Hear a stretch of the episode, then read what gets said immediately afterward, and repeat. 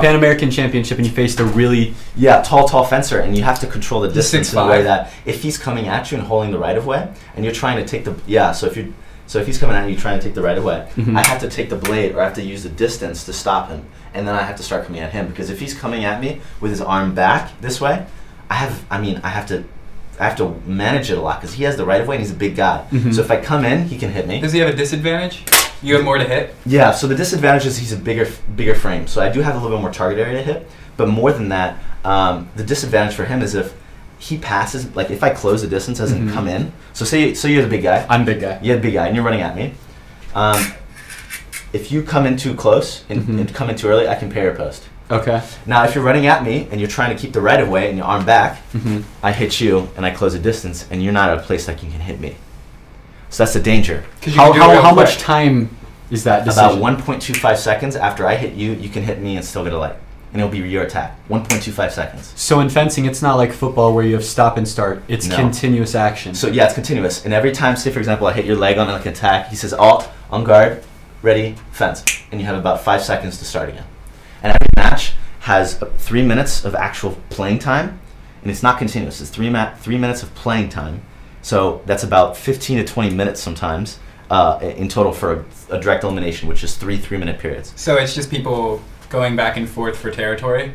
Pretty much, yeah. For territory, as in like if I'm pushing you forward, in, in foil, the, the priority goes to the person with the, the right of way. How do you get the right of way? You can either take the blade, just hit. So if the person's So coming if they at me, try to attack, hit you and you swipe I take away. the blade, Uh huh. and that's now my attack. That's called a beat. Okay. So now coming at you. If you are attacking me and you're lunging, and I actually parry and I riposte you, that's my parry riposte. So you can take the blade that way as well. Two ways of taking the blade. The other way is if you lunge.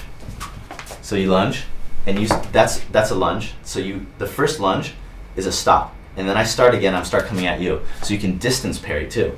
So distance is controlling the, the, the distance between my body and your body. Mhm. If I take a lunge and I fall short, as in like I don't hit you or I miss or something like that, Then I immediately. and then it's your right away again because I missed my opportunity to hit you. Interesting. That makes complete sense. Yeah, Huh. yeah, it's very uh, very logical. It's in terms of turn based yeah, in rapid succession. yeah, yeah. How do you think that helps you in terms of doing other stuff? Um, it, it, it, it helps you plan. So if I understand that a person a lot of times is a very big lunge or something like that, and I can I can plan to have them stop short, then we start again. I can use previous historical knowledge to determine what I'm going to do in the future, and that's all the time in, in matches to 15 matches.